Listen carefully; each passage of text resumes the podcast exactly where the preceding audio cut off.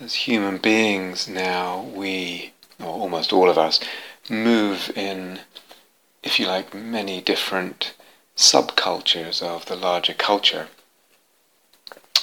And it seems to me that in a way our larger culture is a is a is a mix.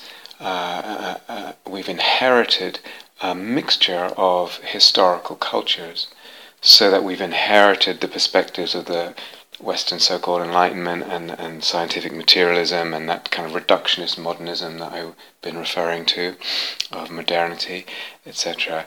And, and yet still lingering um, less ostensibly in their r- religious forms, but still lingering is the uh, kind of uh, ethics or, or va- value system of Christianity. So that in regards to the self, the views we have of selves, of what a human being is, the sense of ourselves and the parameters of ourselves, the larger culture is actually confused, just, just uh, as a sort of result of history. So, as I said, we, we've inherited this um, reductionism that goes with science. We've inherited all, all that uh, I've pointed out about mo- modernity. Uh, but within that is, or part of that is um, a, an emphasis on individualism. So it's, it's a very individualistic culture uh, and a humanist culture in terms of what the what a human being is. The range of that as kind of um, not really including the divine um, so much. Um, uh, so we've inherited all of that and these um, uh, ideas of, of virtue or, or value or sin, uh, if you like, even if we don't use that word, that come from the Christian um, tradition. So, for example, pride is a sin. And uh, humility is a virtue. Um, and now, whether we um, don't consider ourselves Christian at all, we, we, we, we th- those values in regard to the self self-effacing, not blowing one's own trumpet too much. We don't like we don't like that when we see it in other people. We try not to do it because we know others won't like it in us. There's a kind of humility, which is often a false humility, that runs through the culture. At the same time as being an individualistic culture, a culture of uh, who's going to win, who's going to lose, of trying to pump up the individual in, in, in various ways, um, of the individual feeling alienated from society. All, all of this is, is wrapped up together, makes quite a confusing mix for us to have inherited in relationship to the, the sense and the view of self and other. And then within that, in, in say spiritual cultures, particularly Buddha, the culture of Buddha Dharma, then we have this notion of no self or not self, or the self is empty, and uh, this is for a start, diff- a difficult uh, teaching for people to understand. It has, lo- I, I think, it has lots of degrees of depth. There's many ways that we can talk about the self being empty in this way and that way. They're not the same, um, and uh, as I said, levels there. But what happens within Buddha Dharma culture with that is that. Um, there's a suspicion of self quite often, or or we tend to um, dismiss uh, someone surrounded by, uh, saturated by these kind of teachings and attitudes, um, uh, tends to kind of maybe lean their orientations in life in a way that um, self and uh, the enchantment of self will sound suspicious, and maybe self and uh, all that it involves is a little bit denigrated and dismissed, or a lot. it happens less now as, as we have more psychotherapy um, imbuing Dharma teachings uh, or a lot of insight meditation teachings, but still, there's a tension here that comes from the um, complexity, because the mixed messages in our cultures about uh, and in regard to self and the sense of self and the view of self and what a human being is and all that. So self and other. And I want to talk about a little bit about re-enchanting self and other, and what a little bit about what might be involved in that. And we've touched on some of that already. Ah, and just to say, as as uh, not an aside, as, as some, something relevant, you know, there will be, or rather, there are accusations from some, especially um, of a more secular persuasion within the Dharma, um, a secular agenda within the Dharma, that almost view the whole point, or one of the main thrusts of, of uh, Buddha Dharma, what the Buddha was saying, state that. Um, most important to the Buddha, uh, the Buddha and, and the teaching was this kind of um, shattering of of of uh, any notion of soul or self or divinity. Uh, that was the Buddha's central project originally, and then what happened historically over time is. Uh, he died, and that message got lost, and then lo and behold, foolish humanity brings back in old ideas that he would have um, utterly rejected in his secularism, and uh, ideas of selves and souls and divinities and all that, so that the Mahayana and the Vajrayana teachings are regarded as a pollution and a, a, de- a devolution, if you like, as opposed to evolution of, of the teachings. There's impurities coming in from other systems, from uh, human uh, lack of uh, kind of honesty and stiff upper lip, etc., and clarity uh, and steel in the face of our real existential situation. All, all this is, is there.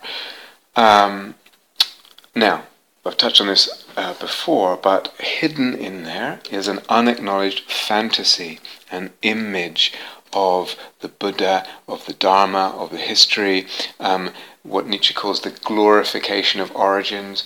Uh, a thing is more authentically itself when at the beginning of its so-called existence, um, and then gets uh, you, you, know downhill from there. The glorification of origins or the glorification of beginnings. Um, all of that is um, fantasy and image. Uh, now.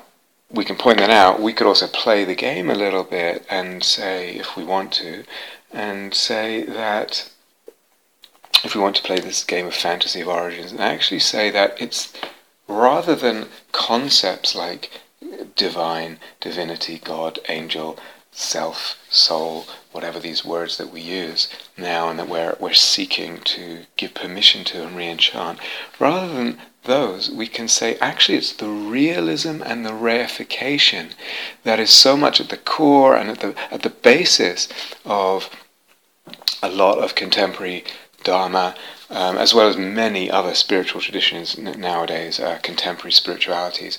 Um, that's more of a return to self, if you like, and God, if you like, to use these words um, in, in their larger context. Self in the Mahayana means not just personal self, but also phenomenal, phenom, phenomenal, phenomenal self, the self of phenomena. Self really means any belief in this this thing uh, whether it's a human thing or a inanimate thing or an atom or whatever, um, self really means the belief in that as having inherent existence. And it applies not just to um, human beings, but it applies to phenomena as well. Personal self and phenomenal self, both are empty. But it's that return to the phenomenal self to the kind of belief in the reality, a basic reality of things, whether it's an atomistic reality or just the reality of the existential situation, the reality of matter, all, all that in, uh, conceived of in a certain way. That is the return of self. And God, uh, you know, words like life with a capital L or this, um, they are the God of secular modernism. Uh, they're wor- they're kind of trump words that uh, trump everything else. They're four-letter words that get used um, actually vaguely, but as if they're something real, and as if we're talking about the same thing. So it's the realism and the reification, one could say, that is more the return to uh, self and God. Uh, and it's evident in, in all these different kinds of teachings and, and the conceptions of the path and the goal, uh, and the almost ubiquitous language of what is, of bare attention, of being with things as they are, uh, a phrase that the Buddha did use, that one didn't use bare attention, um, but used that phrase, things as they are, but it, it, meant it in a very different way. It meant things as they are, as things are empty. Be here now, life as it presents itself. We've touched on this before, but we could say that actually it's in the realism and the reificationism that um, the teachings are polluted if we want to play along with that game of fantasies. The most important thing is to acknowledge uh, fantasy. Fantasy of Buddha, fantasy of Dharma, fantasy of history, all of that. So it's complex within this confusion that I was alluding to earlier, um, the confusion of c- cultural messages and cultural inheritances, um, and it's confusing. And then we talk about, as we've been uh, unfolding on this week, different types of enchantment. And so, if we talk about enchanting the self, we don't mean just the kind of what we call the spiritual enchantment, um, the, the kind that sort of dissolves the person into the universal oneness or the universal onenesses of this or that flavor oneness, um, that don't uh, put an emphasis on the particularity but move towards the universal. And we've also been differentiating between what we called a bit clumsily sounding immature imaginal enchantment and mature imaginal based enchantment. So all this is complex. When we come to the, the, the, the question or try to unfold or find way forward with a re-enchantment of self and other, um, it's complex for all those reasons. And complex because um, we have uh, psychological needs, you could say. Um, and there are certain psychological paradigms mixed in with all that about what constitutes a healthy self, a psychological self. These two are historically conditioned. And again, we tend to think, oh, this view that we're now at with modern psychotherapy and history, or depending on your allegiance to different contemporary psychologies, we tend to think that's real, whereas a notion, say, from medieval times or, or a- ancient times about what constituted what even a self was and what constituted a self or healthy self or so this is vastly different now historically vastly different. We just take it all for granted as as a reality as again this subtraction story of shaking off prior illusions encrustations unnecessary uh, veilings of what is a basic truth about um, self reality health and all that psychological health so, into this complexity as well is the whole delicate, complex question of um, psychologies, self notions, um, psychological paradigms, etc. So, somehow we need to kind of include all this and navigate among all that um, in talking about re enchanting the self and the other. And I can only do a little bit of that in this talk, but. Uh, and one of the characteristics of modernity, of the sort of dominant view, if you like, of the culture in the West today, is that, excuse me, self and divinity have become separated, or rather, in, in, in the dominant view, and, and this goes back even before modernity um, to um, uh, certain entrenched uh, dogmas in Christianity, there was a separation of the human and the divine. In the more mystical traditions, um, that that separation uh, was either never agreed upon or uh, different practices and different teachings came in to re-wed the human and the divine in lots of different ways and at lots of different levels, uh, both as a starting conception and, and as something to move towards. And we'll maybe touch on some of that. But into the, the dominant contemporary paradigm is this either a separation of the self and the divine, if there's any divinity, uh, sense of divinity or concept of divinity um, left at all in, in the general picture of what human being is and what the cosmos is. The philosopher Charles Taylor, the Canadian philosopher Charles Taylor, um, in, in his massive tome on uh, secular age, actually one way he has of defining uh, what constitutes secularism is uh, that it it uh, it's the same. It's characterized by um, the. Uh, uh, uh, it's a time in um, the evolution or, or, or, the history of human society where it's quite possible for many, if not most people, to have a goal in life of flourishing. Um, uh, purely human flourishing. In other words, one can live one's life and really everything in one's life, one's work, one's relationship, one's um, uh, whatever whatever else it is, the, the food one eats, it's all um, seen from the perspective and with the goal of a only human flourishing.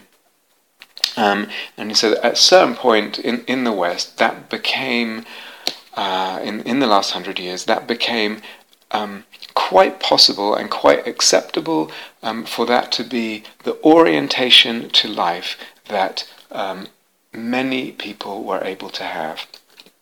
So that's the first time in human history. I don't know if that's true because actually reading the Pali Canon, you get the sense that there were certain sects or teachers who promulgated just such a view.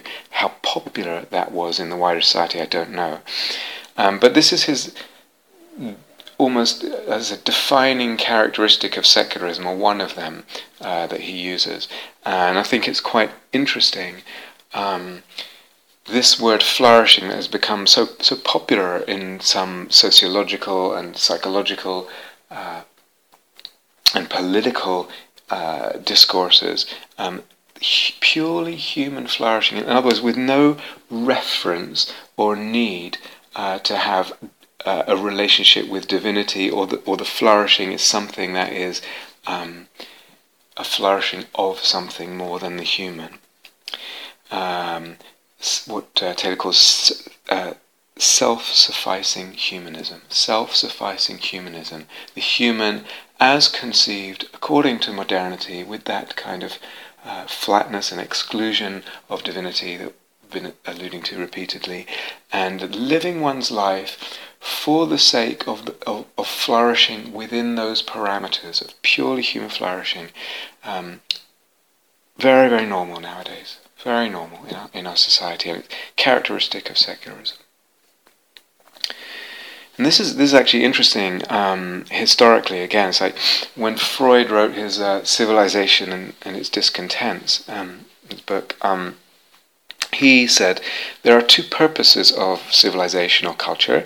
Um, one is to protect human beings against nature, and the other is to adjust the mutual relations of, of human beings um, in, in different ways in, in, in terms of laws and, and things. Protecting against nature, adjusting the mutual relations. Probably, uh, well, maybe, uh, let's say, 30 years ago or some decades ago, um, a lot of politicians and sociologists um, would probably have said, well, we've done these now in the West. Um, I would put a huge question mark with that, uh, whether we have been so intent on protecting ourselves, so called protecting ourselves from nature, now we are actually more in danger from climate change and uh, loss of species and environmental pollution and degradation. But uh, and as to our mutual relations, it seems to me that also needs quite a lot of work. But um, a lot of people would have thought that way, and so these two that Freud pointed to have done, and so the purpose of civilization uh, actually then was kind of allowed to expand and added this human flourishing. So the very purpose of our civilization nowadays, now that we're and, and we are, you know, rel- much more protected from nature. A lot of our mutual relations are taken care of, um, etc. So, despite all the sort of lacunae there and, and the glaring uh, problems that remain there, um, uh, what came in as a if you like, implicit or explicit purpose of culture was this um, goal uh, culture or civilization served human flourishing, humanistic flourishing. Human flourishing. But again, what does it mean? What does it mean, this word that's so commonly used now, flourishing, it's become popular? May you flourish, allowed to flourish, etc. What does it mean? What is it assumed to involve? More than uh, just the basic requisites, um, uh, food and, and home and, and, and, and, these kind of things, and water. Um, and again, e- even in the US and, and the UK, even these requisites are uh, not guaranteed to every member of society. But over and above that, uh, and the thrust of this talk is not about that, but um, uh, over and above uh, the requisites, what is human flourishing assumed to involve? And what is left out or actually overlooked in what it means for a human being to flourish, or what is uh, a part of human flourishing. It's worth pointing out that historically, um, um, arenas or containers or forms or avenues that uh, care for and provide for and allow and nourish soulfulness um, historically, they have been part of the stable civilizations and cultures of the human past for millennia. Millennia. It's only uh, the modern West, uh, and it is, is historically speaking strange in not in its lack of emphasis on soulfulness, in the way that it doesn't really integrate that um, need into its forms, into its ri- rituals, etc., it comes in anyway. It can't help but come in. So, but it's not really consciously thought about or provided for. Probably, I would say, in the best in the best ways that are possible, because it's simply not part of the dominant paradigm in discourse. So it gets squeezed out of public spaces. It gets squeezed out of um, public uh, what's what's the word public uh, discourses and and public um, activities and engagements and all of that. So the self is regarded a certain way, and the whole movement of what it is to be a human being, the movement of one's life between birth and death, it's all regarded um, in in the dominant way a certain way, and then within our different subcultures and all this complexity. But this leveling, this only human, this secular humanism, uh, and the way in the culture in which the human being is now regarded. Compare that to um, something I heard a few months ago. Um, that in Burkina Faso, in Africa, um, in the in the tribes, in the countryside, in the rural villages. Um, when a woman is pregnant, at about six months, I think, at about six months, the elders of the the village elders or the tribe elders call the woman to a kind of council, a meeting, and they put her into a trance, or she goes into a trance, and they address themselves, the elders of the tribe, address themselves to, to the baby uh, in, her, in her womb, and they ask that baby, uh, while she is in trance, while, while the mother is in trance, they ask the, the, the baby, What do the gods want to manifest through you? What do the gods want to manifest through you? Is one question. And the second question what needs to change in the village to make space for you? What do the gods want to manifest through you? And what needs to change in the village to make space for, you? And the mother in her trance is spoken through by, by the baby, and the elders listen and they take it in and they there can you hear the, the, the, the, the way that the human being is, is being uh, seen the depth of the respect, the beauty of that, and how such a notion just simply has uh, such a depth of notion simply has no space in our in our contemporary society just by the virtue of the structure of the society, but also by the virtue of the structure of the thinking. and compare that kind of reverence, orientation, respect, openness, sacredness of the human being, of the self, um, being born into this world, being born into the world of, of society and manifestation, and being born into its uh, individual place within that society and its calling. All of this is there. Compare that with uh, the, the um, what has been exposed by various Western philosophers and social critics uh, over the over the last few hundred years, um, uh, a kind of, as I said, individualism, but one that's actually manipulated by capitalism and by the market economy. So we are regarded as, as if you like, pawns in, in for the advertising industry, for the whole way the economy works. Consumerism is necessary, but you know all, all these things.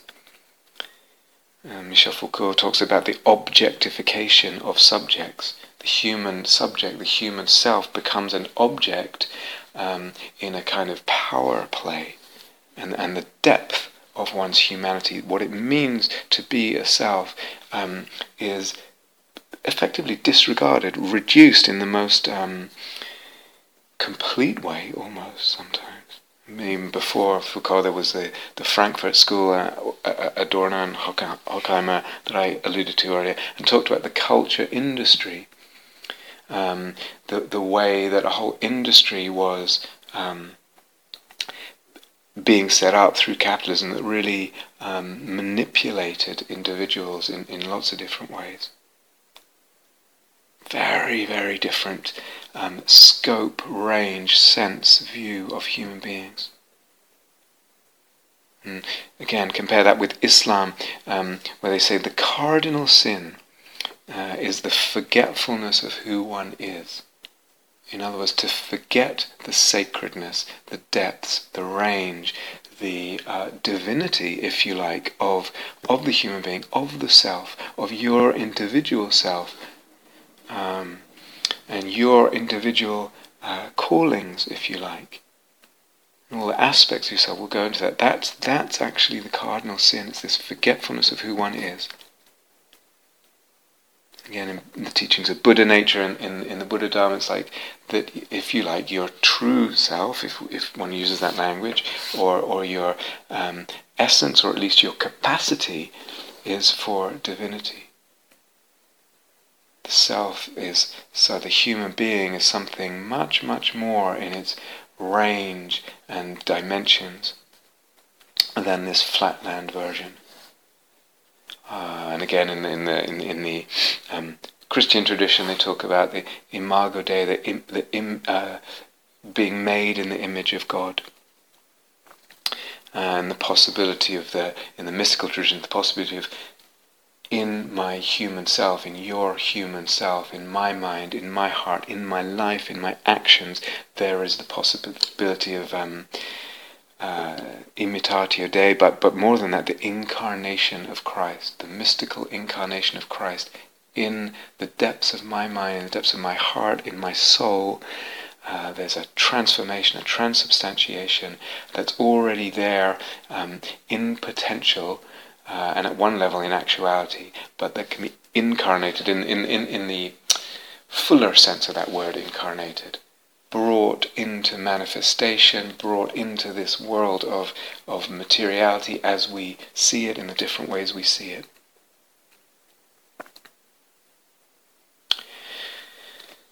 So in modernity and and uh, now nowadays in our in our Western culture, um, as I said, we get mixed messages regarding the self and the individual and individualism. Um, just as we get mixed messages, and this is all woven together about desire versus greed, and how desire is trumped and greed is bad, uh, and sexuality. Uh, mixed messages are huge, hugely confusing, and all of these are aspects of self. I'm going to come back to this. So we're getting mixed messages about all kinds of things, and yet many people, um, maybe they won't articulate it or something, but you could say we're suffering from this disenchantment, uh, the, the, the, the, disenchantment that's, um, if you like, integral almost to to modernism, and we're trying to enchant the self. Somehow, um, people are living w- with these paradigms, oppressed, constrained by these paradigms, constrained by structural um, uh, uh, structures in society, and somehow, of course, something in them wants to re enchant the self, wants to have an enchanted sense of self and of other. Um, and people do find ways of doing that, or limited ways of doing that, or they'll do it on occasion, or when you're in love for a period of time, etc., etc. But somehow, trying to enchant the self without uh, allowing a sense of depth and divinity. That's not allowed. Um, and often that enchantment comes, uh, as I said, through, we're given a sort of, in some ways, vast set of toys to play with because of what um, modern society and technology allows. But in another way, a very, a very thin, meager palette um, and set of tools and uh, toys with which with which self can be enchant, enchant uh, re-enchanted. So uh, one tries, so many people trying to fashion a unique, interesting self, myself as an individual, to appear, uh, to create, uh, some, somehow do something to fashion and create what appears to be this is me and I'm unique and I'm interesting, uh, etc. When actually there might not be that much interest there because the whole view of the self is actually constrained, it can't be that interesting. And what are we given to do this with? Well, there's consumption, there's consumerism. You can buy these clothes, or you can create a certain look, or buy that car, or whatever it is. So we are rich, uh, we live like kings compared to uh, people in the past. Our standard of living is equivalent to um, what, what royalty would have experienced in the past, probably way beyond that.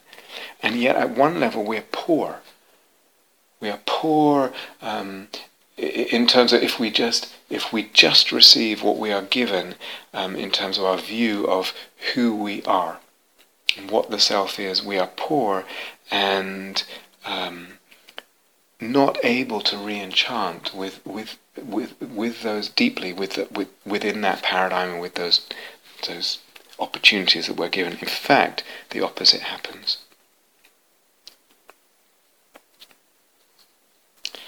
the um,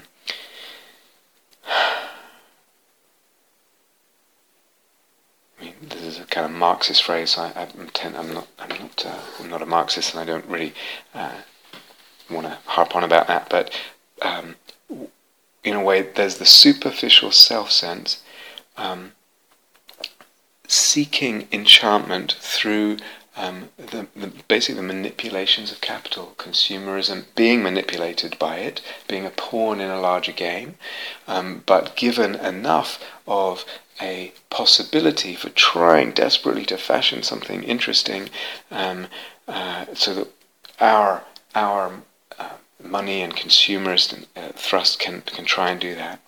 But actually, all that trying at that level just just goes back to um, create the superficial or to preserve a superficiality of the self sense. Because it's superficial, we try and the self sense we try and re-enchant it. We don't have we have very limited possibilities for that. And and those possibilities actually keep keep the self sense superficial superficial. So we're caught in something here, potentially. And then add to that um, this further very common idea again um, it's a it's quite a modernist idea one wouldn't um, recognize it as such but we have this idea of the authentic self the real me and so we feel we're told that we need to be authentic and that there's a true me and, and we really feel that at times and and I have that pulling me one way and on the other side this social pressure because of the way the society is set up, and again the um, the lack of inner depth to what a human being is conceived of and felt to be. So I have uh, the the other pressure is what do others think? Long as I don't have that access to the depth, what others think and the social anxiety and the, the pressure to conform or not be judged or, or, or this or that is huge. And these things pull in different directions. I've got to be authentic to myself. There is an authentic self that I need to be somehow true to and in touch with. And on the other side, what do others think of me? Is it okay? Am I okay? Tell me I'm okay. What can I do and manipulate and uh, spend on to make others others feel uh, others think I'm okay? How am I in the eyes of others? Am I okay? Am I enough? Am I uh, singled out as faulty in the eyes of others? So all this, again, I'm just saying, it creates so much um, tension and, uh, if you like, non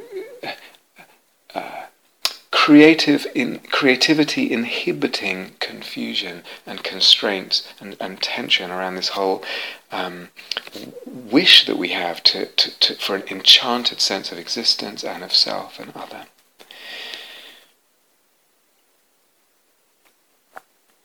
And we talked, you know, I'm just repeating now, but we've talked about, you know, if I see the self, if I see what human being is as only really a product of evolution, of biological evolution.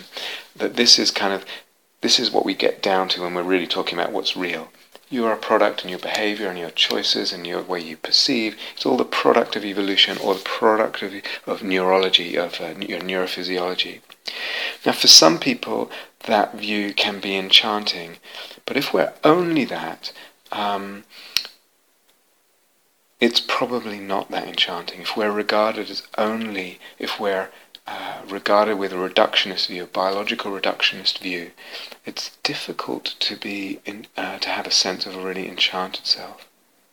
Reductionism inhibits that. We need um, enchantment needs this beyond. We need to be more than that. So of course, um, biology and neurophysiology and evolution and all, all of that, historical conditioning, everything.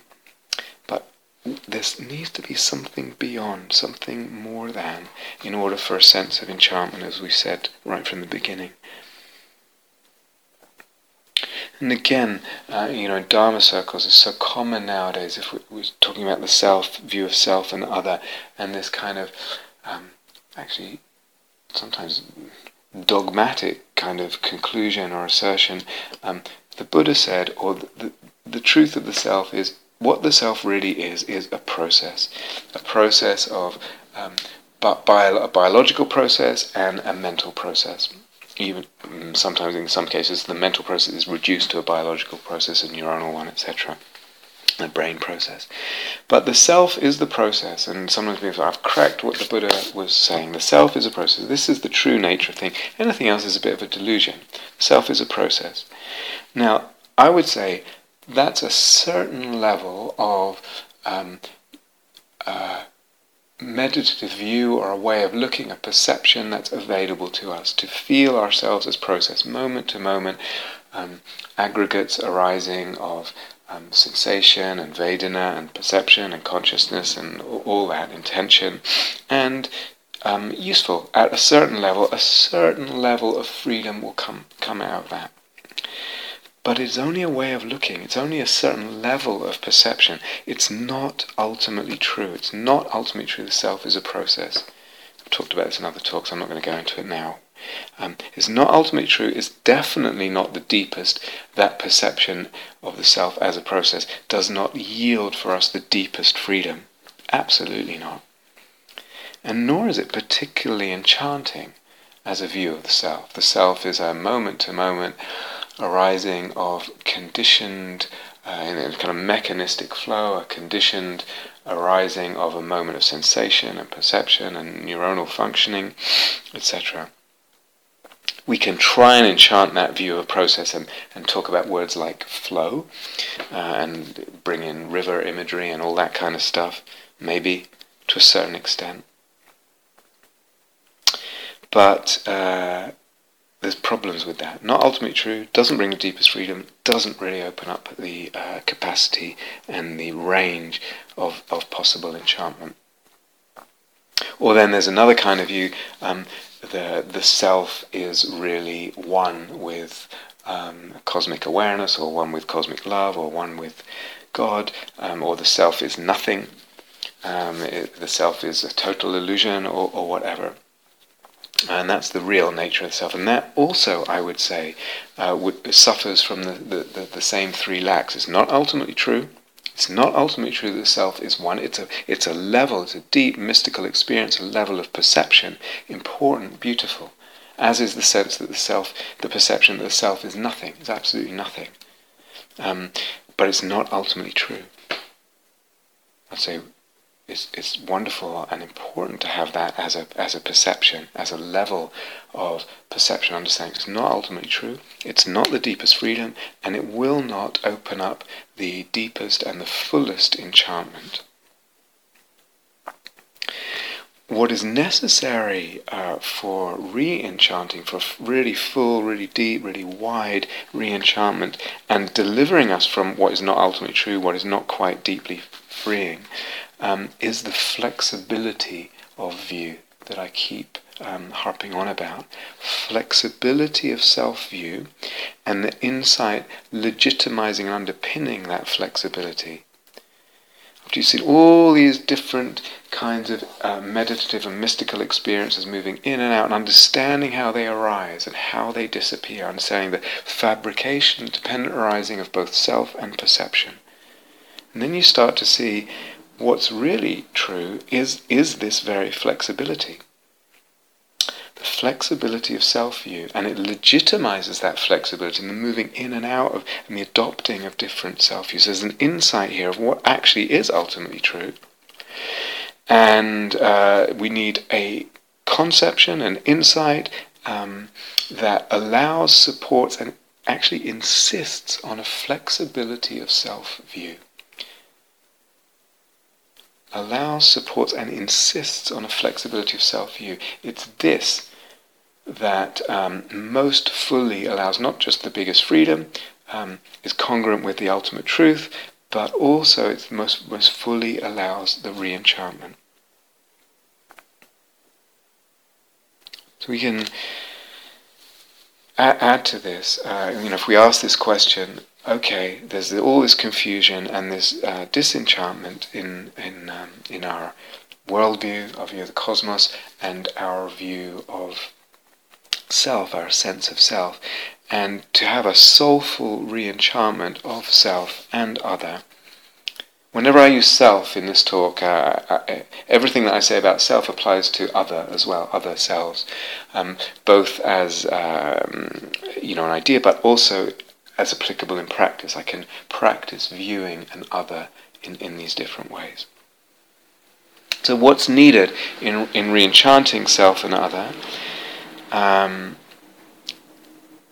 is one of the things is uh, a view and a conception of personality and of the personal relevance of what arises for us.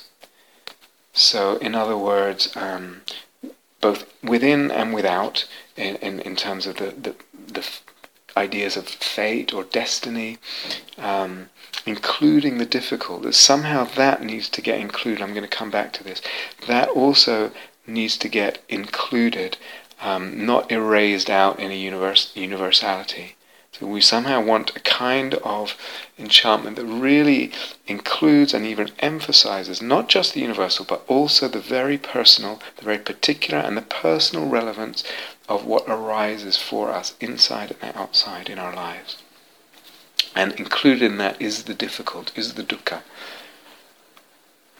So that um, that view uh, again allows and supports um, a sense of, of senses of sacredness of, of the person and of the um, uh, personal relevances of what arises for us. So that the events of our life um, are, are, are somehow integrated into a whole view of sacredness, of the sacredness of the self of the person.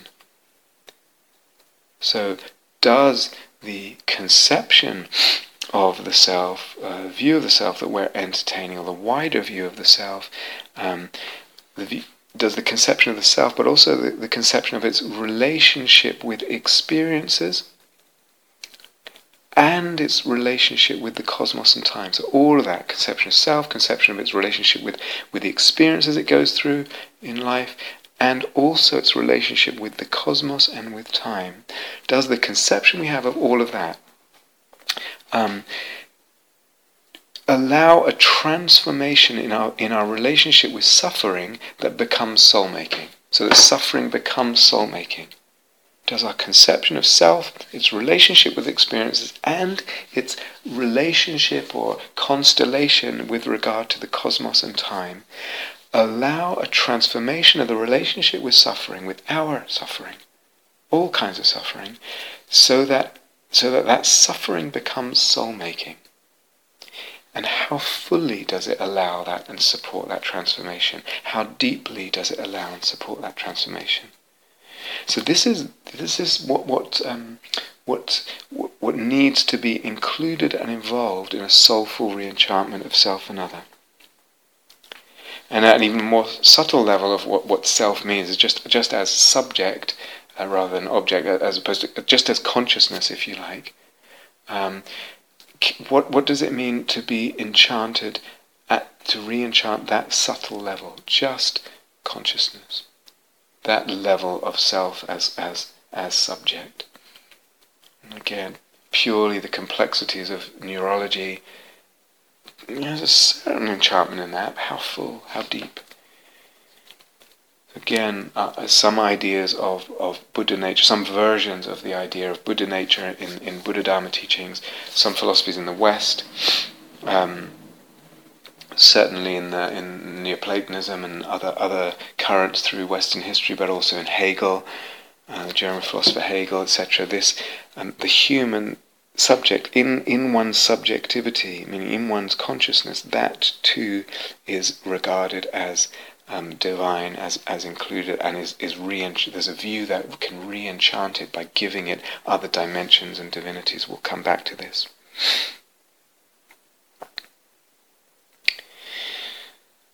But as I said uh, a few minutes ago, w- w- somehow an opening of the view uh, the views and the conception of self, of what human being is, uh, and a flexibility of view and views and conceptions of self and other.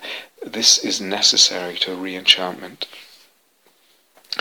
So uh, this is again something from Nietzsche. It says uh, the belief that regards the soul as uh, as some as a monad, as a, an atomon, meaning as as one thing as indivisible. Uh, this belief ought to this belief ought to be expelled from science.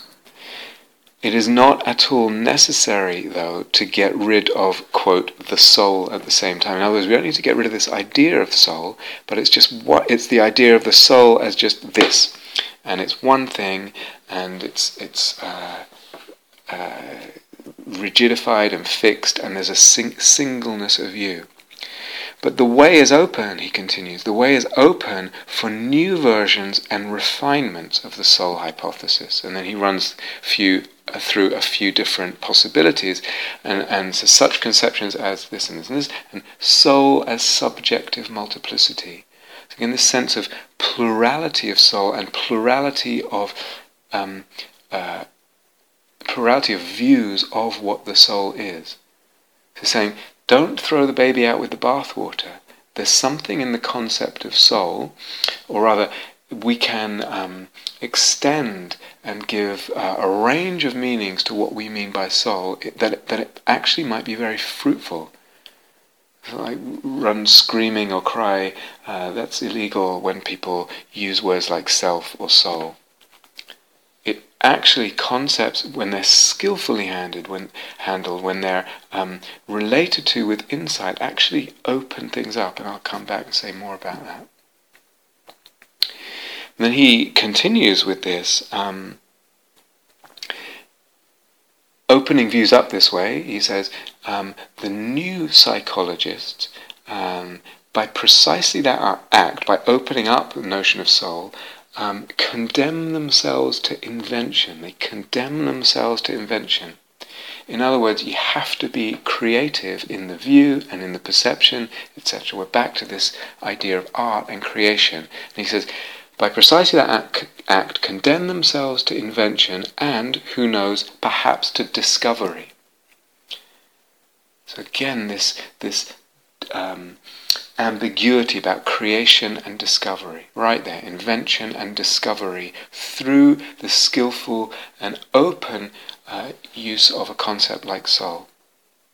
In another uh, um, in another place, in another book, actually, um, Nietzsche says, "Some souls one will never discover." So some self, some souls of oneself, if you like, some souls one will never discover unless one invents them first. Just deep understanding of um, this this uh, fact of we create and we discover. We create and we discover uh, the soul, the self, the other, etc. So we need this uh, kind of elasticity, uh, as I said, of, of, of the concept of the self or soul or whatever, in order that this soul making dynamic, the um, eros and the psyche and the logos, the conceptual, the, um, the eros and the image, imaginal sense, and the conceptual framework, in other words, can um, can feed each other, fertilize each other, open each other, expand each other, enrich each other, deepen each other. That's all there in the elasticity of the logos, of the, of the, of the conception. When that's elastic enough, then we can fall in love with the self. And the sense of the self, uh, whether it's self of other or, or self of self, can, uh, can become endlessly deep, complex, enriched, filled with image.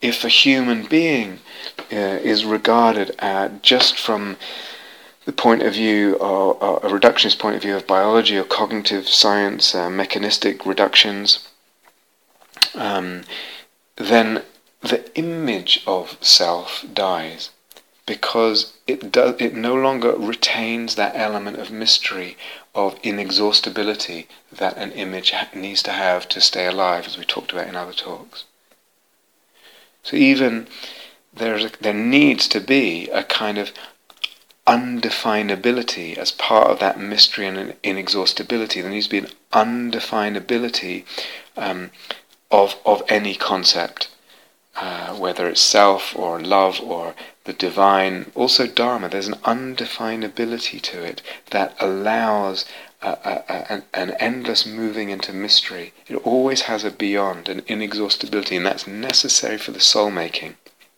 For any of these concepts, self, love, divine, Dharma, etc., etc., anything that matters deeply to us needs to retain a certain amount of undefinability, mystery, inexhaustibility, and reductionist explanation summing up will not allow that. So undefinability and mystery as uh, something fertile, not just something so oh, it's undefinable or it's just a mystery and we just shrug and turn away, we just say, oh, that means it's nonsense because it's not definable or it's mysterious. So, um,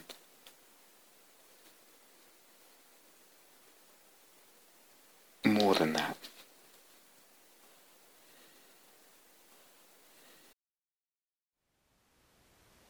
Thank you for listening. To learn how you can support the teachers and Dharma Seed, please visit dharmaseed.org slash donate.